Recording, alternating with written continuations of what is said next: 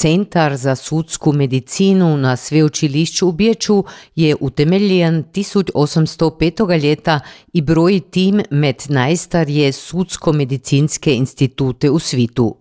Druga šefica Centra za sudsku medicinu u Biječu, ki je smješćen u Sensengase u devetom kotaru, je Andreja Perzlanović.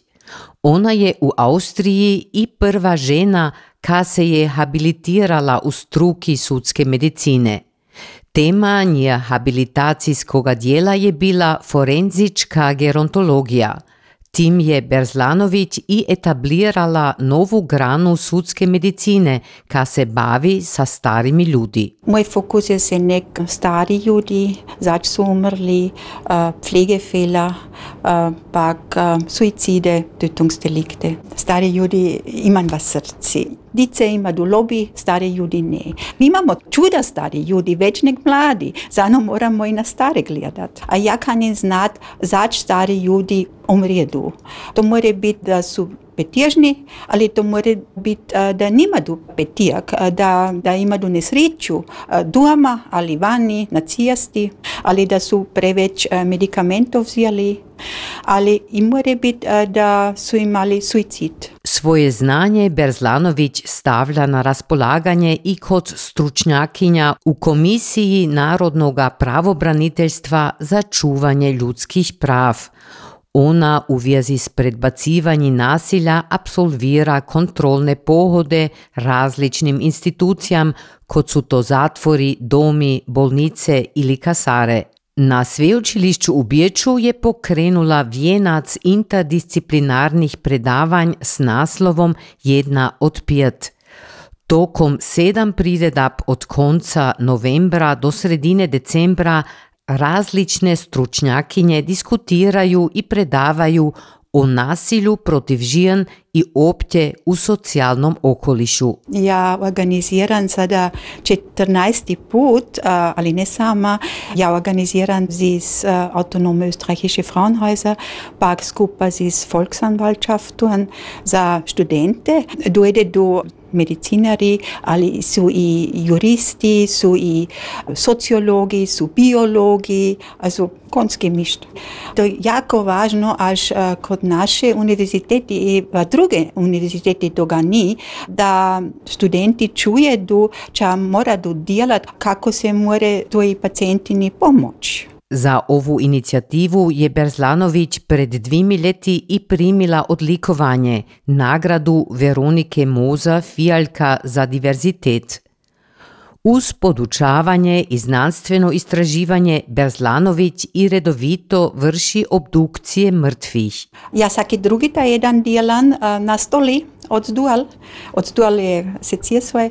Sad sam bila čiraž, ja imam dinst, cenek od petka do petka, a čir smo imali telefon ruf u tri, pak smo morali pojedna taduat, kod i v Fernseji, mi smo se onda lipo vabili, pak smo delali, pak smo pogledali, čaj ta žena je bila žena uh, imala, pak smo si vonongu pogledali to te, pak onda je ta žena došla Simova institut, onda su autopsi načinila u sedmi smo počeli, pak uh, smo bili u jednoj fertik, also jako dugo. Ja sam sada 33 ljeta ovdje, dva instituti, pak sam uh, 20 jezir obdukcionov načinila. Also cijel, cijel veliki varoš.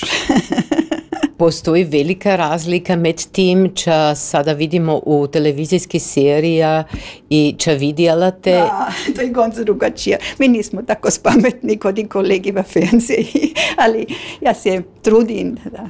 Zanimanje za sudsku medicinu sprohaja Andreju Berzlanović jur od detinstva.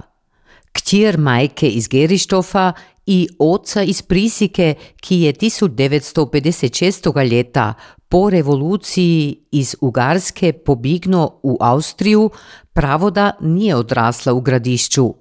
Prvih osam let je živjela s roditelji u Biječu, a kašnje se je obitelj preselila u Mostviertel u Donju Austriju. Moj papa, moj otac je bil veterinija, on je imel tovaruša, ki je bil patolog. A ti dva su se senek pominali.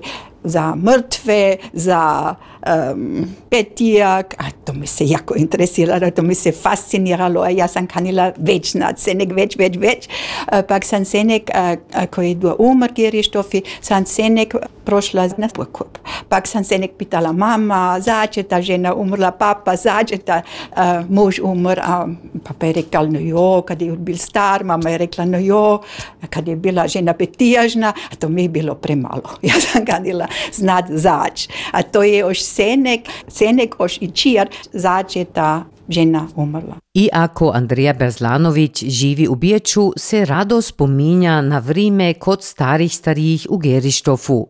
Dan danas pravoda samo još malo krat dojde u gradišće. Ja imam rodjakov, ali ti uh, su svi Bijači. Zano se strefimo Bijaču. A jedno dva leti, onda ide na cimitor Gerištov. Pažnje vridno je kako rado i tečno 63-ljetna govori hrvatski.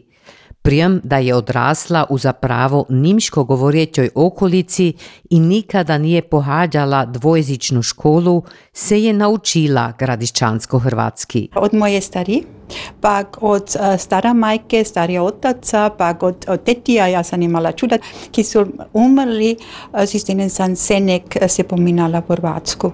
Ali sad, 20 let ne.